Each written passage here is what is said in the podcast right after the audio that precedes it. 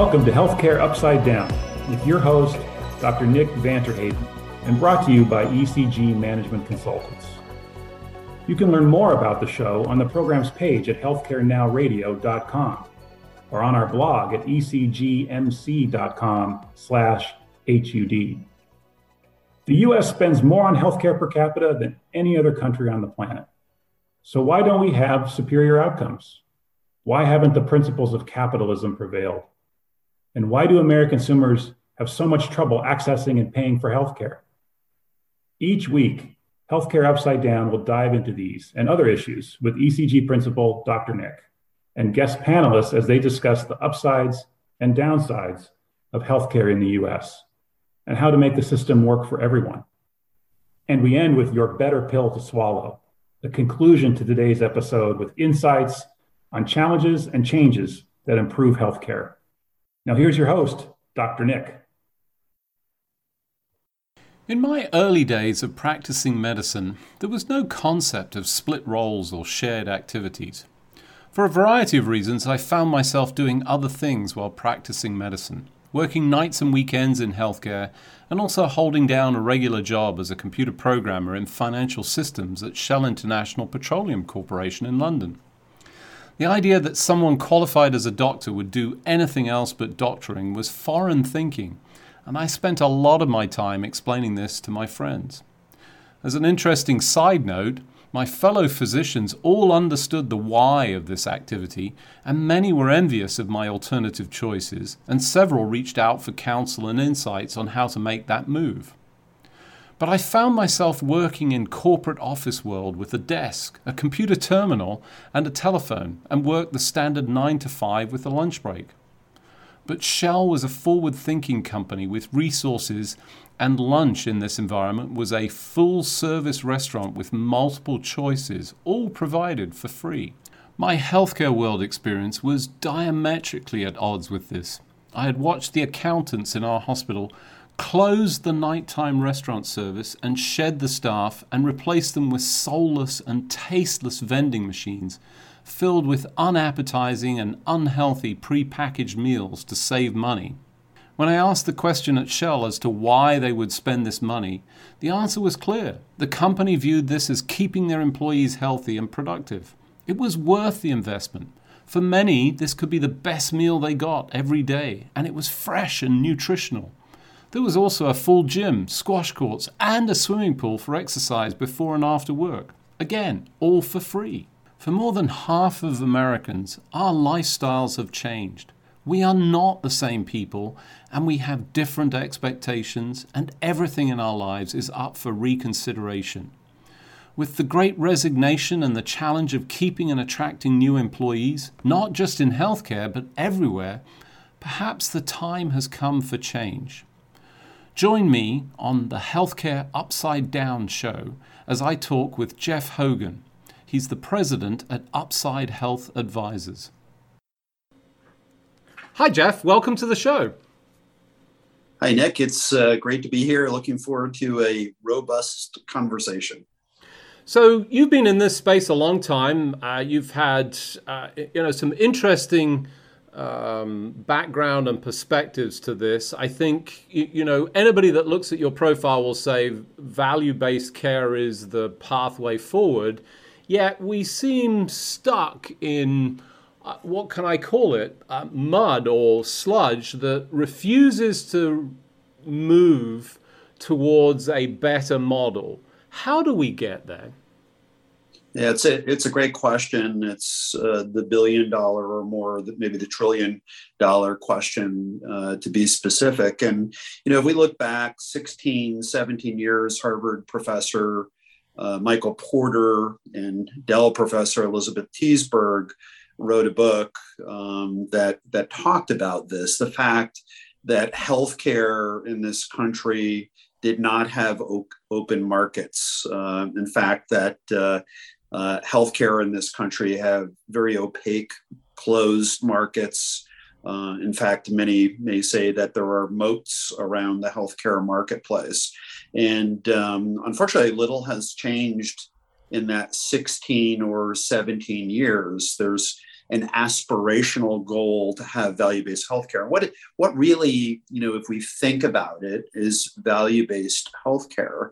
Value-based healthcare is outcomes focused, having predictable outcomes on both cost and quality.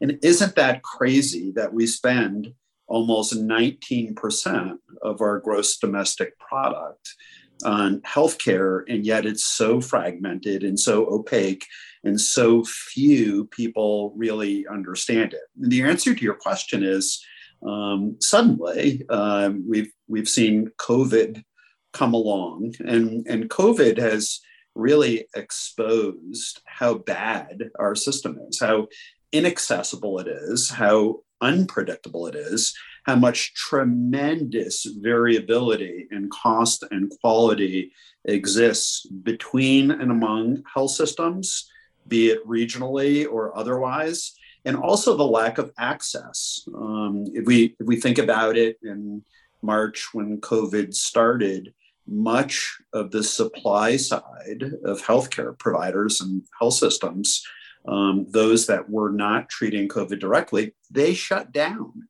just like everybody else did. And were kind of, um, I, I, generally say, hiding in their homes. And it really exposed or created that existential view on the existence uh, and the mechanisms of financing of healthcare for providers who were dependent upon volume um, but couldn't see people. Um, also, the technological deficiencies in the supply side of healthcare, namely the fact that many, if not most, of these provider groups and health systems didn't have adequate um, technology, uh, virtual care, interoperability, those types of things to see their patients um, virtually uh, to be able to treat them as well. And then we had uh, the average American, if such a thing exists, who said, Here I am, I'm hiding in my home, yet I can't get treatment, particularly for those that were comorbid and needed things. They needed a medication change or whatever the case might be. There was a clear exposure of the inadequacy or inappropriateness of our existing system. And, and what has happened since then to really inspire, you know, a much more, and I use the, the term at the beginning here, robust conversation around outcomes and value-based healthcare is that expectations have changed for everyone, not just in healthcare, but for many other things as well in culture. Yeah, so you bring up a, a point that I've heard a, a recurring theme through uh, many discussions. You know, the silver lining relative to COVID nineteen and you know the pandemic uh, has exposed all of this. But at the beginning, you said something that you know really I found quite extraordinary because I think contextually when I talk to other people their perception is different. And you said we don't have an open market. Yet, when I talk to Americans, they are fiercely defending the US healthcare system in part because I have a choice. It's a it's a marketplace and yet you're saying we don't. How do you reconcile that? Yeah, it's a it's it's a it's a great question. It's a it's really a terrific question and you know it it comes down to looking at results. Um, I I'm a, a big fan of data. Um, and if we if we look at data, in particular, I've been a fan of the RAND Hospital Transparency Report, and uh, this is published generally uh, on an annual basis. Uh, I believe a new edition is coming out in the next month, and it really surveys the results nationally of the performance of our health systems on cost and quality um, in aggregate or in macro to be able to compare health systems in a region in a state specifically between and among one another, and also internally, the service lines, you know, be it cancer or obstetrics or musculoskeletal and, and what have you. And really, the, the proof is in the pudding that um, if we look, I reside in Connecticut, just southwest of Hartford, and actually participated in dragging um, the state's all payers claims database data uh, into the RAND report for the first time for this region. We have huge variation. What does that mean? Total cost of care differences of close to 30% between the highest performing health system, lowest cost, highest quality, and the largest system, you know, which is lower quality and higher cost. So we have this huge differential. It is proof that in fact we don't have open markets. People do not comprehend the huge variation that exists in, in cost and quality. How um, how would we have this if we can prove that the highest volume of services for an employer, let's say it's uh, arthroplasties and babies and things of this nature, have a 30 or 40 or 50% differential in pricing and quality in a given region. This is not front of mind. We do not know what things cost or where quality exists because our markets are closed. You know, the largest variable in a health plan from a inflationary point of view, and Americans suddenly are starting to comprehend what inflation is, uh, is pharmacy.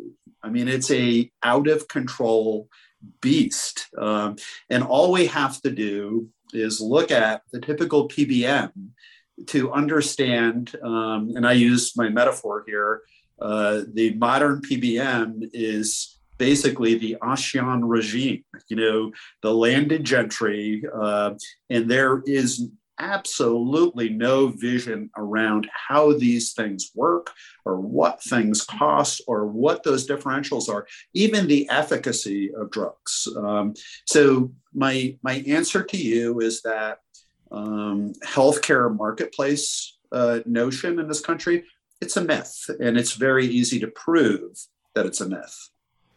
So great points. I think you know I can't disagree with the, the fundamentals there, but what that raises in my mind is the capacity to make choices. And you know, I'll use myself as an example. I'm a qualified physician and even I feel inept sometimes when I'm trying to select care. I have, you know, a number of uh, pathways I've followed that have challenged me, even with the level of understanding that I think is at least moderately superior to the average individual.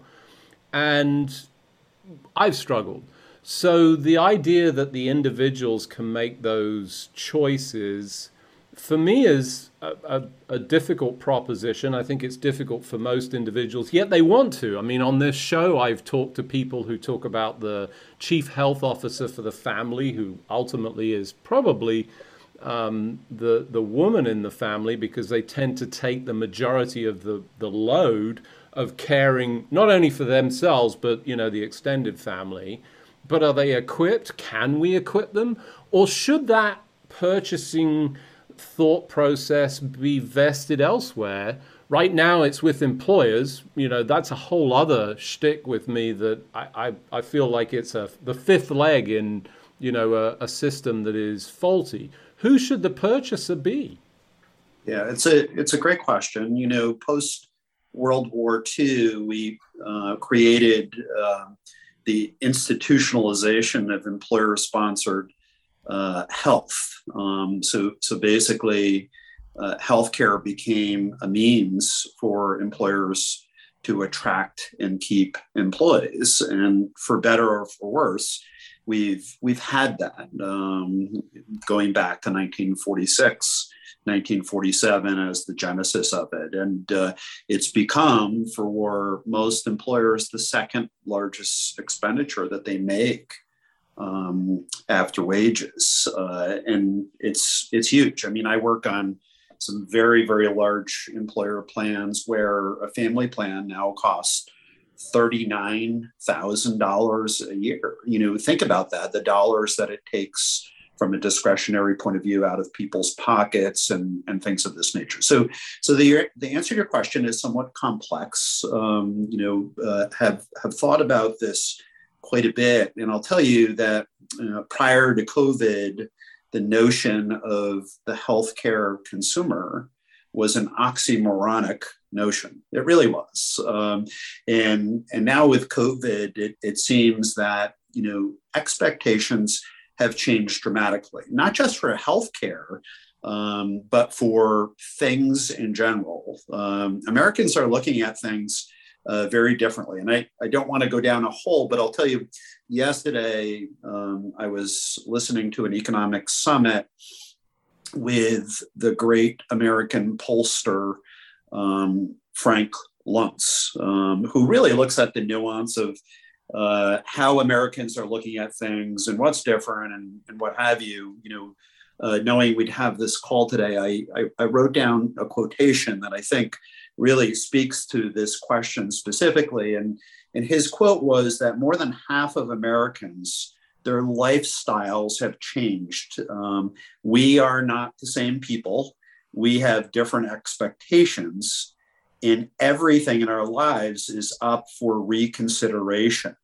And this is a big deal. You know, he calls it the great American rethink. And because this was an economic forum, his warning was to the CEOs of American companies to say, you know, the days of you keeping your employees uh, and that loyalty just for being loyal are gone um, that you are going to have to do more to attract and keep employees. Your culture is going to have to be better.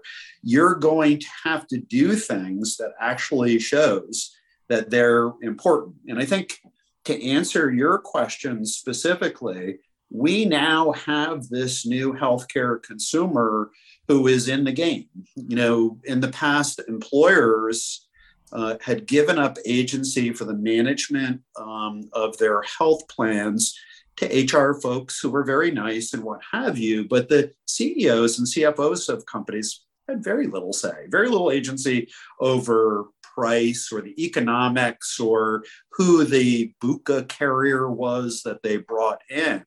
And now suddenly we've got this, um, this new employee out there who has choices um, who can go elsewhere, who is going elsewhere, and saying, You've got to do better by me. I want you to give me a plan that gives direction, uh, that has quality outcomes, that gives me access to care 24 7, even in my home, that gives me appropriate behavioral resources and what have you. So, so think about that.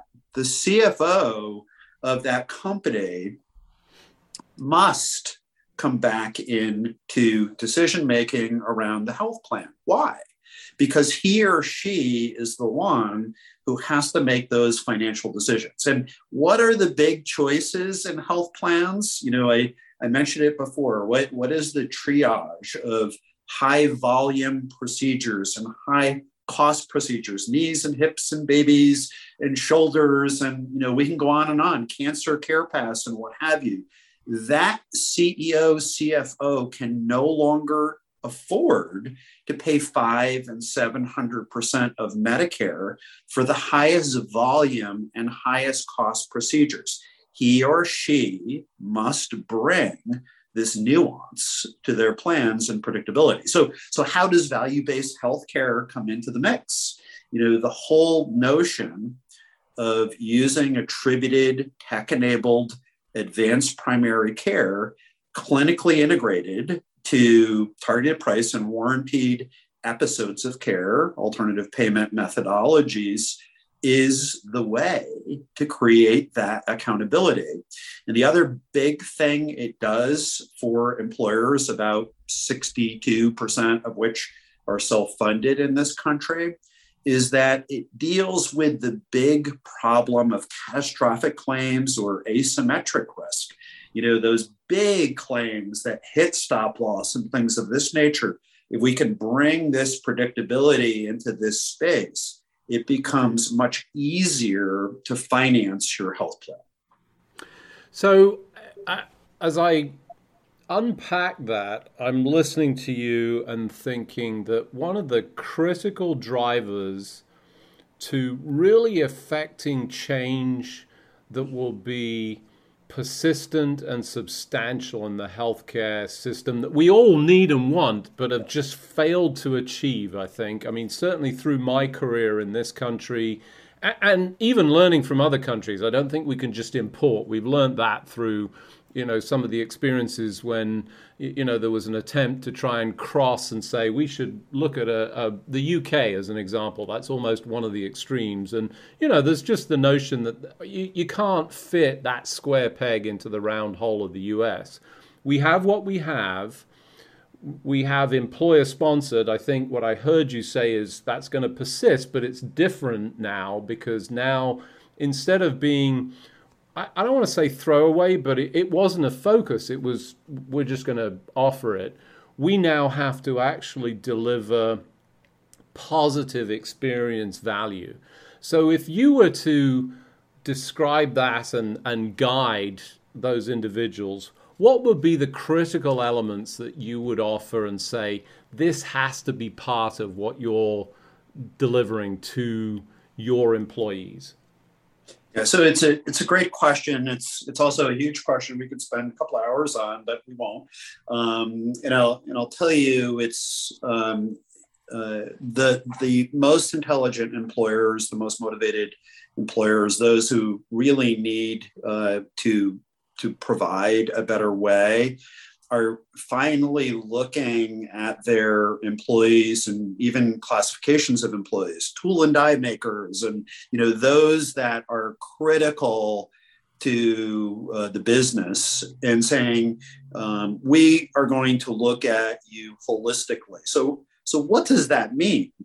That means that they're not just considering their employer sponsored health plan. They're including the benefits, you know, which includes time off and vacation and nutrition, um, even the assets they bring to bear at the place of employment, whether it's on site, advanced primary care, um, it could be at home care, behavioral resources, infertility benefits. What does our employee actually want and need? Imagine that asking them what they actually want. And um, this I'm, I'm throwing this in deep into our conversation um, but the place that the moat um, has not been blocking the employer from having agency over these decisions is on the occupational health side. Um, this has been an area where the agents and brokers aren't blocking and you know uh, causing them not to be able to find this information and do these direct contracts and things like this. We've finally seen uh, employers saying we're not going to balkanize our employer-sponsored health plan and our uh, occupational health strategies um, designed to uh, not only attract and keep employees, but to keep them healthy longitudinally, not just for the short term and not in a commoditized way. And what does that mean? Actually, uh, contracting the supply side of healthcare um, so that both sides are taken care of and both sides are contracted at risk uh, for important outcomes. Fantastic. Unfortunately, uh, we've run out of time. Just remains uh, to thank you for joining me, Jeff. Thanks for, for the conversation. I'm grateful for the opportunity. Thanks so much. The world we live in has clearly had a dramatic change. This is no small adjustment, but a tectonic shift in our experiences and, importantly, our expectation. This applies to all employees and employers, but for healthcare, we have to think about it not just from our employees' perspective, but also from the solutions we offer to this changed society. Our system of care needs to shift from healthcare to well care, taking a holistic approach to the individual and the extended family. For example, the data from a four day working week trial shows clear benefit and improved efficiency. That alone should inform the outdated US vacation policies. Your better pill to swallow is to rethink your own employee packages. The value add of health and wellness is no longer nice to have, but an essential tenet of what you offer your employees. Think about all aspects of that cocoon that rises beyond health insurance and contribution to gym membership and wraps the employee in a caring environment that accounts for all our individual needs, spanning basic nutrition, vacation, housing, into a full occupational health, wellness, and full featured healthcare offerings for employees to pick from. And for healthcare, how do we offer services that meet this emerging need? Thanks for joining me, your host, Dr. Nick, on this week's edition of Healthcare Upside Down. Until next week, Keep solving the business of healthcare as if your life depended on it, as one day soon it will. That's all the time we have for today. You can find all of our episodes on your favorite listening platform by searching for Healthcare Now Radio. Also, check out our blog at ecgmc.com slash HUD for summaries and commentary from each episode. Follow our show's social hashtag, HC Upside Down and join us each week as we work to solve the business of healthcare for everyone.